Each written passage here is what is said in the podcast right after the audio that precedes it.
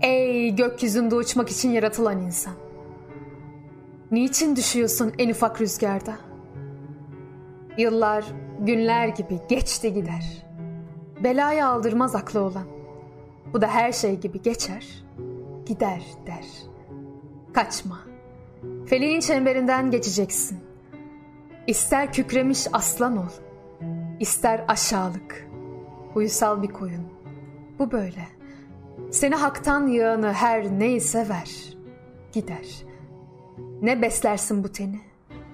Mezarda kurt, kuş yer gider. Ölene bak, gözünü aç. Dökülür sakalı saçı. Han çıyan gelir, aç yiyip içip tok gider. Can ve cihandan kalkıp gitmek güç değildir. Asıl güç olan senin bulunduğun yeri terk etmektir.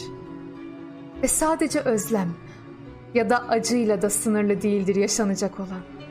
Sevgilerin ve şefkatlerinde en büyüğü bekler bizi. Her şeyin en hakikisine ulaşmak için yaşarız dünyada başımıza gelen her şeyi. İnsan bir mahkum olduğu için değil, bir hakim olduğu için ve fark etmediği için kafestedir. Bildiklerini düşünsene. Bir nesnenin kusurları eksildikçe aldığı tat da, duyduğu acı da artar. Kaybetmeyi nihayet öğrenen, sindiren, kabul eden ve sonunda bütün kayıplarını zaferlere dönüştürebilen bir sanat eseri olabilmek için her birimiz arkada tek bir kişi kalmayana dek acı çekeceğiz. Kapkara hırs, tamah toprağına, meyfesi cefa olan fidanı dikmeyiz biz. Rüşvet alan para pul padişahı değiliz. Paramparça gönül hırkalarını diker, yamarız biz. Avlanmak istedik mi? Uçup gittiğimiz yer Kaf Dağı'dır. Ak baba gibi leş avlamayız biz. Geri kalanını Tebriz'in övündüğü Şems'ten dinle.